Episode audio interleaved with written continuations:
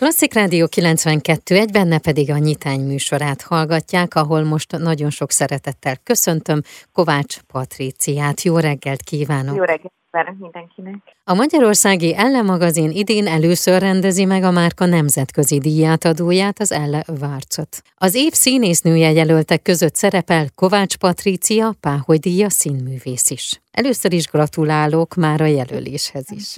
Köszönöm szépen, köszönöm. Milyen érzés, amikor így jön valamilyen információ, hogy egy jelölésre, vagy egy ilyen szakmai jelölésre sor kerül? Hát először is az ember azt érzi, hogy, hogy jól esik neki. Én uh-huh. egyébként zavarba szoktam jönni a dicséretektől, vagy attól, hogy arra hogyan kell reagálni, mert ez mindenképpen egy dicséret, vagy egy visszaigazolás, ami megható. Azt gondolom, hogy egyébként az Ell az, az egy nagyon ikonikus újság. Én emlékszem, hogy még amikor Magyarországon nem is volt, akkor én már ezt beszereztem külföldről is, azóta is folyamatosan olvasom, szóval az, ez, az egy nagyon-nagyon-nagyon fontos, nem egyszerűen egy divat magazin, hanem annál sokkal-sokkal több. És hát egy ilyen jelölés az nagyon, nagyon jól, esik, jól esik az embernek, de hát aztán másnap már van egy másnap, és akkor szépen megyünk tovább, és teszem a dolgomat, és hát nyilván ez azért a nézőkön és az olvasókon fog eldőlni, hogy végül is kit hoznak ki, de azt gondolom, hogy ez egy olyan lista, és olyan, olyan kollégák vannak velem együtt jelölve, akik, akik csodálatosak, és akiket én személyesen is nagyon jól ismerek, és nagyon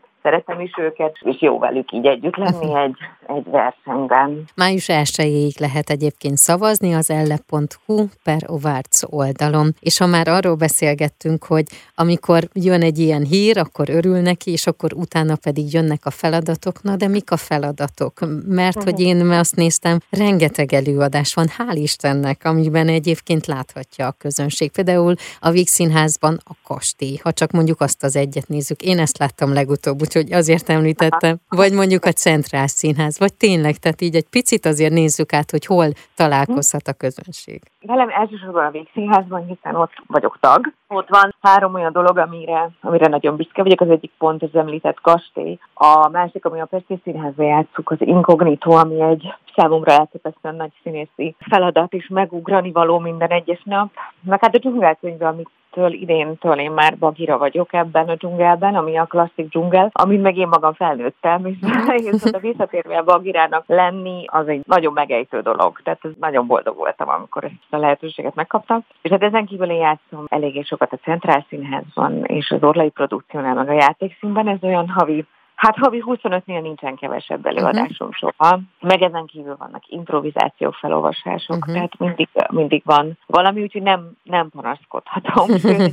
Kicsit inkább az van, hogy úristen, hogy jó sok, szóval uh-huh. jó sok, úgyhogy nagyon, nagyon fejben jónak, jól kell lenni, mert, mert ezekkel van feladat azért. Uh-huh. Hogy lehet fejben jól lenni? Van-e titok? Hát azt hiszem jól kell lenni magunkkal egyébként. Uh-huh. Tehát, hogy magánéletnek, meg a napjainknak én például ismerem magamat is, tudom, hogyha szaladok és rohanok, és boldogtalan vagyok, és kapkodom, és sem meg az a belső, belső nyugalmam, akkor, akkor ezeket például én nem, akkor nem tudtam soha jól teljesíteni. Tehát nekem ahhoz az kell, hogy valahogy nagyon én uraljam az életemet, meg, a, meg, a, meg az érzelmeimet, meg a vágyaimat, és én magam vigyázok magamra a leginkább. És akkor, hogyha ez megvan, és nem adom át az irányítást, vagy nem, nem sodródom csak, hanem, hanem uralom az életemet, akkor ezt meg lehet csinálni, igen, hogy gyerekemmel is legyek, uh-huh. hogy a családommal is legyek, és közben tudjak ennyit dolgozni azon a színvonalon, amit egyébként így elvárok magamtól.